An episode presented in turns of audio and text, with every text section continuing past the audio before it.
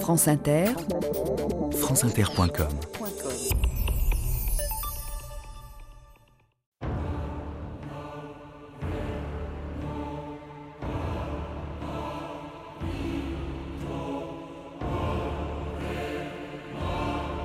Un autre monde est possible. Charte de l'altermondialisme.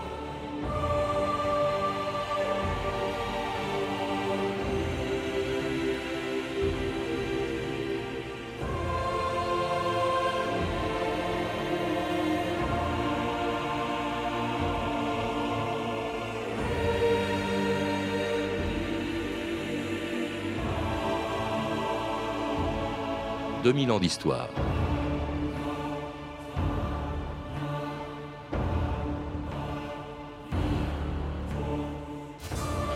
Que peuvent avoir en commun un paysan du Chiapas et un ouvrier de chez Renault, José Bové et Desmond Tutu, un lecteur du Monde diplomatique et un agriculteur du Kenya? Rien sinon la peur d'un mot, la mondialisation. Un mot qui est né il y a plus de 50 ans, lorsque les progrès des transports et des communications et la libéralisation des échanges ont ouvert les économies nationales sur un marché mondial.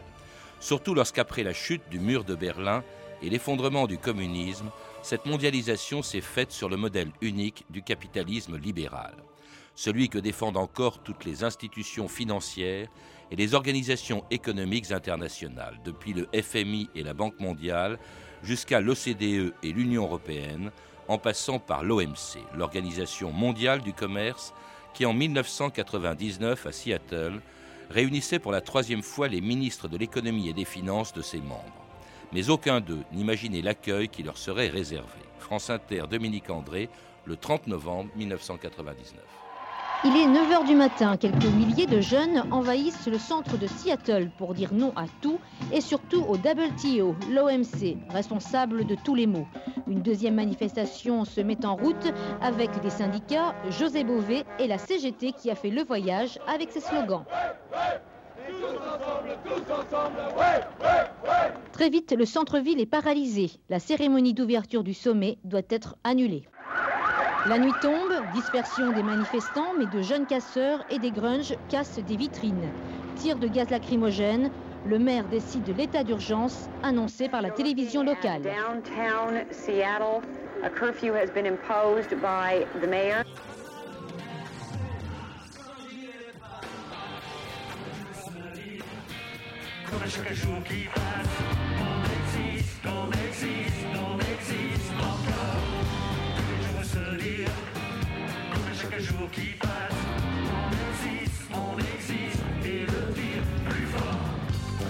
Face à l'OMC, on existe encore. En 1999, on existe encore. C'était un mouvement dont on n'avait pas encore entendu parler, l'altermondialisme, auquel mon invité d'aujourd'hui a consacré plusieurs livres. Eddy Fougier, bonjour. Bonjour. On dit souvent justement que l'altermondialisation, on disait d'ailleurs à l'époque l'antimondialisation, est née à Seattle en 1999. Or, dans un livre, l'altermondialisme, qui vient de sortir au Cavalier Bleu, vous rappelez que c'était pas sa première, ou plutôt que ce n'était que sa première apparition sur la scène médiatique. En réalité, ce qu'on n'appelle pas encore l'altermondialisme s'était manifesté déjà. Au fond, il est un peu contemporain de ce qu'il dénonce, c'est-à-dire le mondialisme. Et la mondialisation au sens libéral tel qu'ils peuvent le dénoncer. Effectivement, on voit apparaître différents déjà contre-sommets à partir des années 80. Le premier contre-sommet officiel était à Londres en 1984, mais on se souvient beaucoup mieux du contre-sommet de 89 à l'occasion du G8, enfin du G7 à l'époque de l'Arche de la Défense. Et puis se mettent en place, notamment au début des années 90, un certain nombre d'organisations, un certain nombre de mobilisations contre différents projets qui sont le véhicule de la mondialisation à l'époque. On peut penser notamment à la zone de libre-échange nord-américaine entre les États-Unis, le Canada et le Mexique. On voit apparaître un certain nombre de mouvements contestataires à ce moment-là, nord-atlantique. On voit aussi à travers le débat sur Maastricht au sein de l'Union européenne, avec la mise en place de l'Union économique et monétaire, un premier débat public et politique sur l'intégration économique et monétaire européenne, avec des mouvements qu'on va retrouver plus tard au sein d'Attac.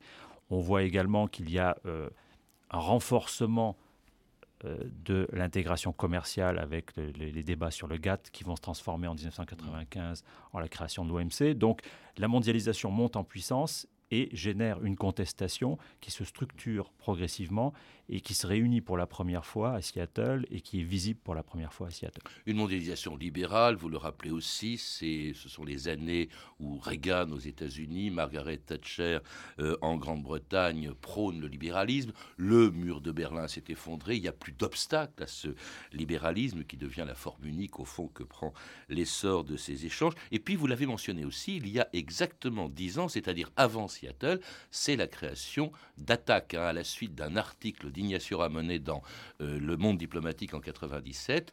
Ignacio Ramonet rappelait la nécessité que toutes ces manifestations qui se faisaient en ordre dispersé se regroupent. Le contexte d'apparition d'Attac, c'est, on s'en souvient, 1997-1998, la crise financière en Asie. Et la dénonciation des excès déjà du capitalisme financier, excès qu'on dénonce encore aujourd'hui avec l'affaire de la Société Générale, la crise des subprimes.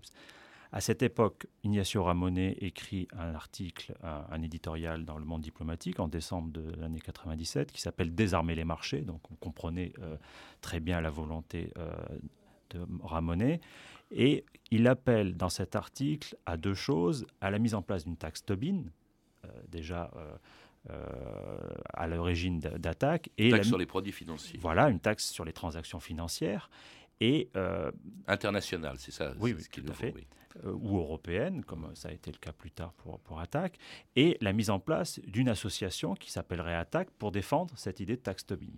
Suite à cet éditorial, Le Monde Diplomatique reçoit des milliers de lettres en disant « D'accord, faisons cette association » et petit à petit se mettent en place des accords entre des mouvements sociaux, des syndicats, des citoyens qui aboutit, selon une sorte de génération spontanée, à la création d'Attac le 3 juin 1998, c'est-à-dire exactement 10 ans. Et un mouvement qu'on appelait encore anti-mondialiste qui se manifeste, on l'a entendu, à Seattle en 1999 et 13 mois plus tard à Porto Alegre. France Inter, Fabrice Drouelle, le 26 janvier 2001. Distorsion au sommet, au moment où commence le Forum mondial de Davos, les anti-mondialisations organisent le Forum social à Porto Alegre, au Brésil. France Inter.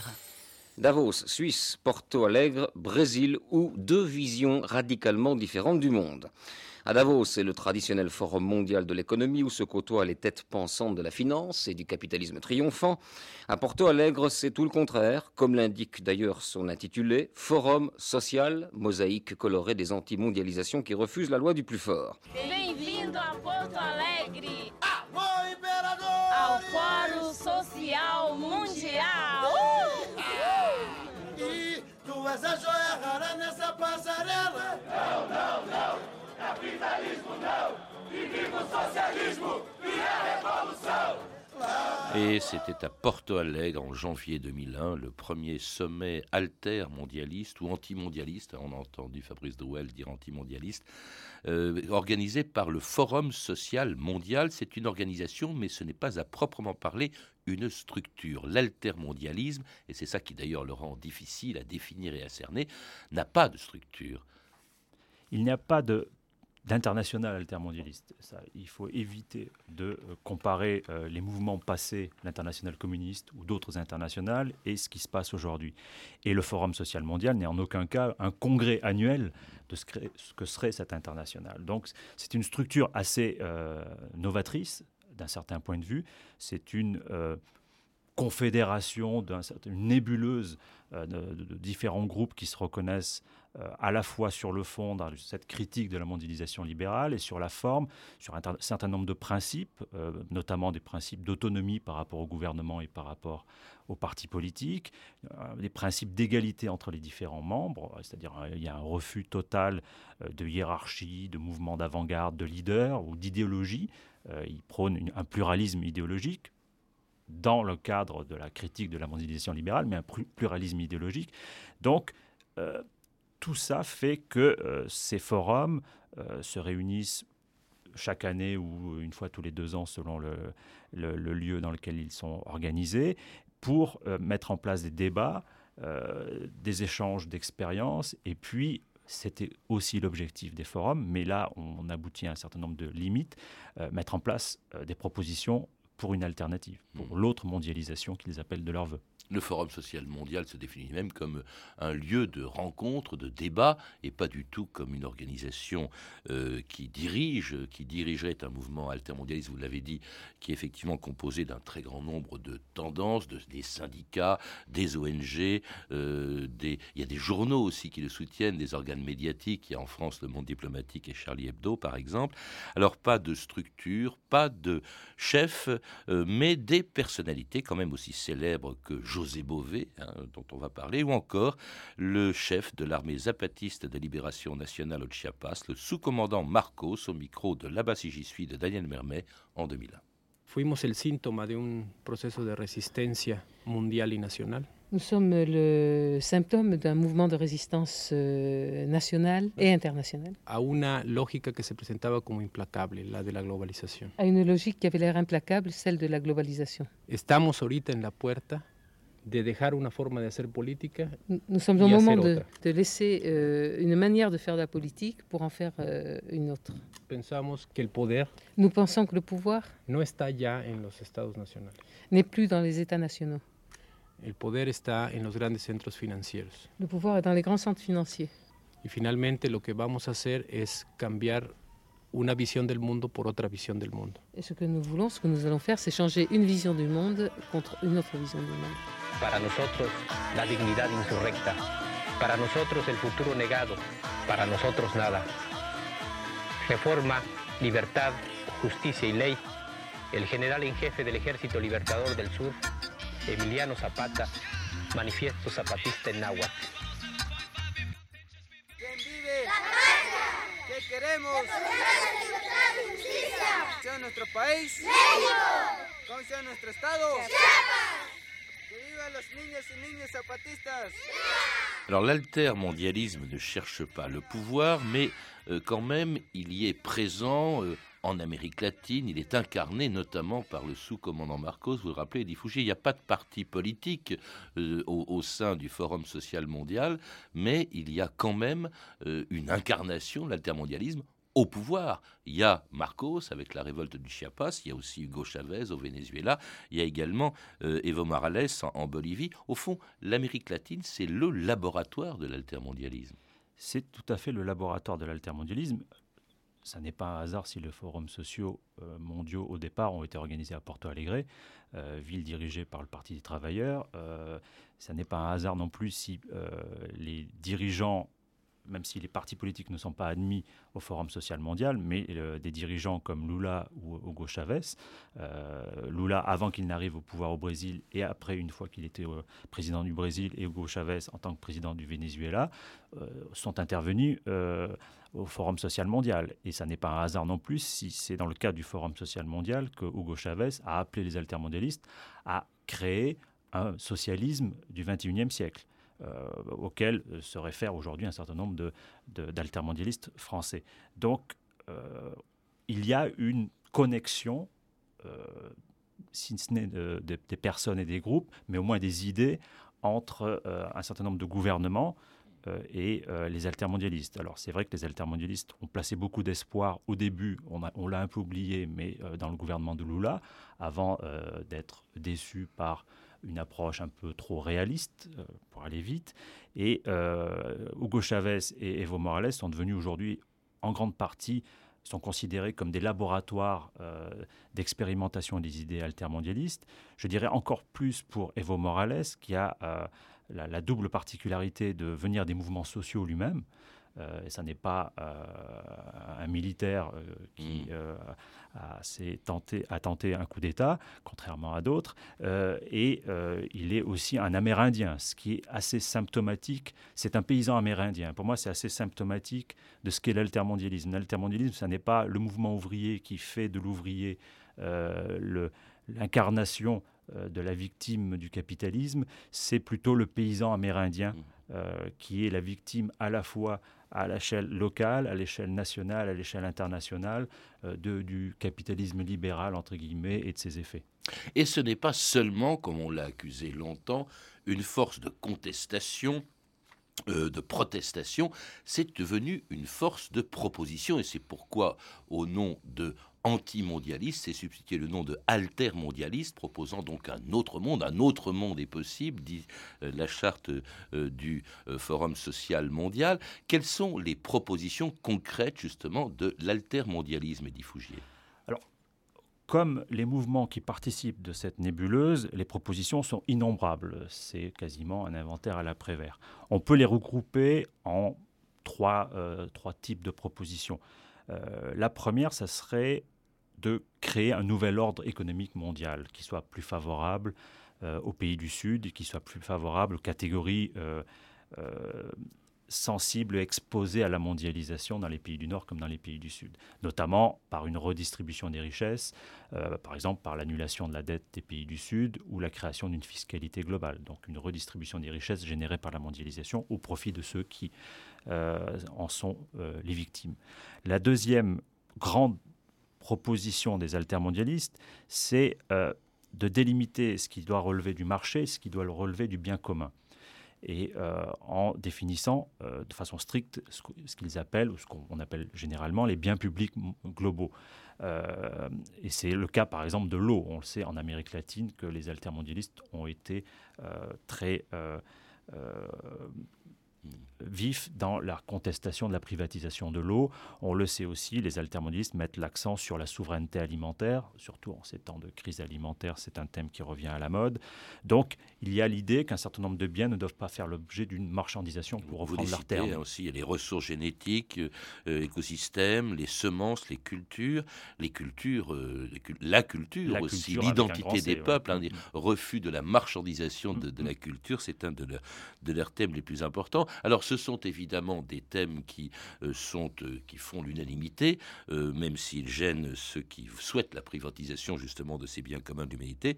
En revanche, ces altermondialistes se manifestent, et là, on peut le leur reprocher, même ils sont parfois les victimes, se manifestent parfois de façon violente, à la fois victimes et auteurs d'ailleurs de la violence qui émane leur contre-manifestation, comme celle qui était organisée à Gênes à l'occasion du sommet du G7 devenu G8 en 2001, le 20 juillet 2001. Le sang a coulé à Gênes, en Italie, où se déroule le sommet du G8. Un militant anti-mondialisation a été tué.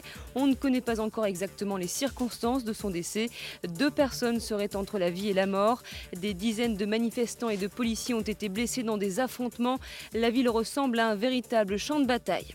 Au son du tambour, ils arrivent presque au pas militaire, tout en noir. Des casques rangers, ils sont aussi bien équipés que les policiers anti-émeutes qui leur font face. Un coup d'œil aux forces de l'ordre, demi-tour, eux, franchir la zone rouge, ça ne les intéresse pas, ce qu'ils veulent, c'est casser. Chirac, il devrait être en prison, Berlusconi fait partie de la mafia, Bush, c'est vraiment le gars qui veut niquer la planète, Poutine, c'est un fasciste, ils sont en train de concentrer le grand capital, il y a de plus en plus de gens qui crèvent de faim sur cette planète, alors c'est pour ça que je viens ici et je justifie mon action de tout casser, de casser les banques, de casser les voitures, qui sont le symbole du capitalisme et de cette société de merde, et si je vois un keuf aujourd'hui, ma parole que si je peux, je le bute. Et c'était un militant altermondialiste au sommet de Gênes en 2001, un militant violent, ce qu'on appelle un black bloc, Eddy Fougier. Oui, c'est vrai que dans leur premier reportage de Dominique André à Seattle, elle parlait de casseurs. En fait, ce sont plus des black blocs, parce que les casseurs cassent pour casser ou pour dérober. Les black blocs sont dans une logique de plus anarchiste, une logique politique, c'est-à-dire ils cassent volontairement dans un objectif tout simplement de sabotage économique, c'est-à-dire détruire un certain nombre de cibles assez symptomatiques, soit de la richesse, donc là ce jeune homme parlait de casser des automobiles de luxe, ou des vitrines d'entreprises multinationales. On peut penser à une entreprise qui fabrique des hamburgers par exemple. Alors, à la fois auteur et victime, on l'a entendu également, car à Gênes, il y a eu mort d'homme, il y a eu mort d'un des manifestants anti-altermondialistes. À Gênes, c'est dire à quel point cette manifestation a été violente, à une des plus violentes d'ailleurs de toutes celles de l'altermondialisme depuis sa naissance. Autre reproche qui est fait souvent à l'altermondialisme, c'est de passer de temps en temps sur le plan politique, de s'éloigner de leurs revendications initiales, contre la guerre en Irak, par exemple, en manifestant, ils sont à l'origine des grandes manifestations internationales contre l'intervention américaine en Irak, ou encore contre la politique israélienne, si bien d'ailleurs qu'ils sont parfois aussi accusés d'être antisémites, Eddy Fougier. Alors c'est vrai que c'est, je dirais, le talon d'Achille de l'altermondialisme au début a été les débordements de certains éléments radicaux en termes de violence. Je dirais qu'aujourd'hui, dans le cadre des forums sociaux et notamment donc, des manifestations anti-guerre, le talon d'Achille est quelques dérives dans la critique très forte de la politique américaine, de la politique israélienne, d'antisionisme radical, voire plus, c'est-à-dire d'un antisémitisme, en ayant des relations quelquefois un peu troubles avec certaines personnalités assez controversées, comme Tariq Ramadan, qui a été présent dans différents forums sociaux. Il y a eu quelques petites tensions entre altermondialistes, notamment par exemple au Forum Social Européen à Londres en 2004, au sujet du voile islamique, où il y a eu un certain nombre d'altermondialistes français qui ont été chahutés parce qu'ils étaient favorables à la loi sur le voile. Ce sont des sujets qui sont... Qui dans beaucoup de pays qui sont très critiqués. On perçoit effectivement l'altermondialisme comme un mouvement antisémite. Je dirais qu'au sein de... Il faut être très prudent. Il faut être très prudent avec cette question. Et il faut voir aussi qu'au sein du mouvement, il y a des débats très très vifs entre ceux qui veulent des relations... clair et net avec des mouvements islamistes et ceux qui sont beaucoup plus réticents face à cette dérive possible. En fait, ça vient tout simplement du caractère très hétéroclite, justement, de l'altermondialisme, où l'on trouve aussi bien des militants français de la LCR qu'un évêque sud-africain qui, il y a un an, participait au 7e Forum Social Mondial qui se réunissait pour la première fois en Afrique. France Inter, Philippe Abitboul, le 20 janvier 2007. Le Forum Social Mondial, 7e édition, se tient à Nairobi au Kenya. Il va durer 5 jours. C'est le rendez-vous des altermondialistes, ceux qui rêvent d'un monde meilleur et qui cherchent les moyens de le construire. C'est la première fois que le Forum fait escale en Afrique, un continent pour lequel cela représente beaucoup d'espoir. Pour cette première journée, 2 temps forts. Il y a eu ce matin la marche d'ouverture.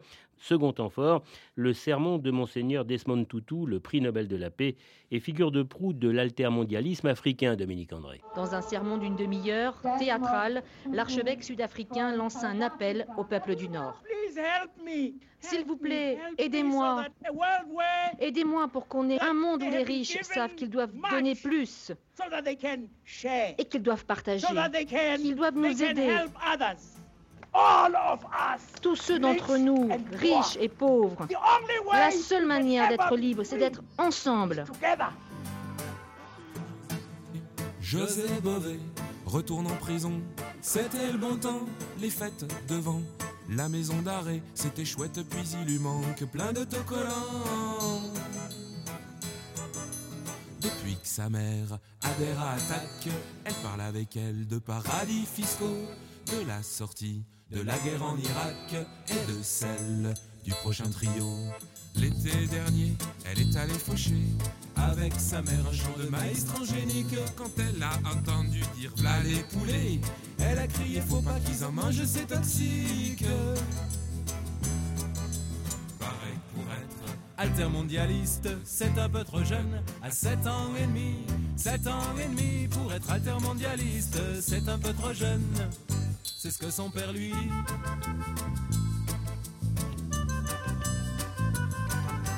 Elle n'aime pas trop Charlie Hebdo, y a trop de gros mots.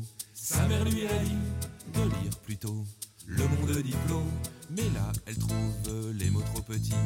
Paraît que pour être altermondialiste, c'est un peu trop jeune, à 7 ans et demi. 7 ans et demi pour être altermondialiste, c'est un peu trop jeune. c'est ce que son père lui dit.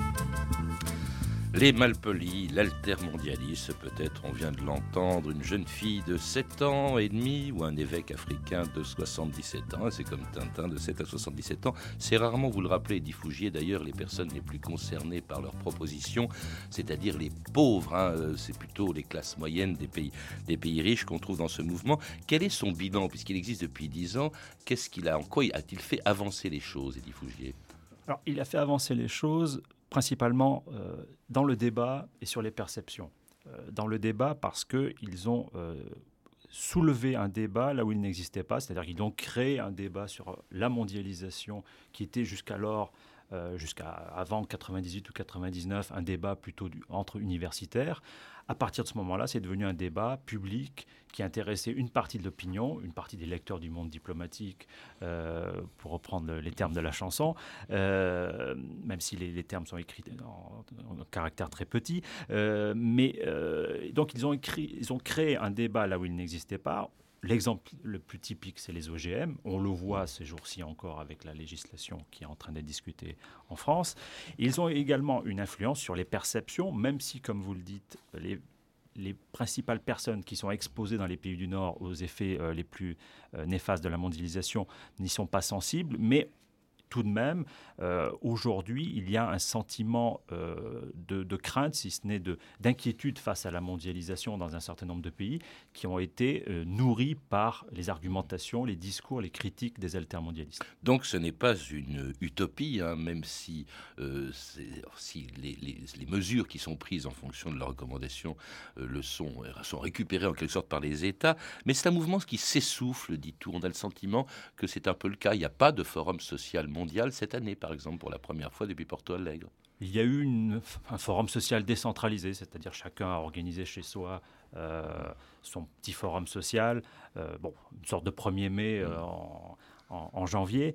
Alors, l'idée d'essoufflement, moi je parlerai plus de fin de cycle. On sent qu'il y a effectivement la dynamique des forums sociaux atteint une certaine limite et on le voit aujourd'hui sur les interrogations qui sont au cœur du mouvement, qui sont sur justement le débouché politique. Est-ce qu'on se transforme en parti politique et est-ce qu'on soutient des gouvernements ou on participe à des gouvernements ?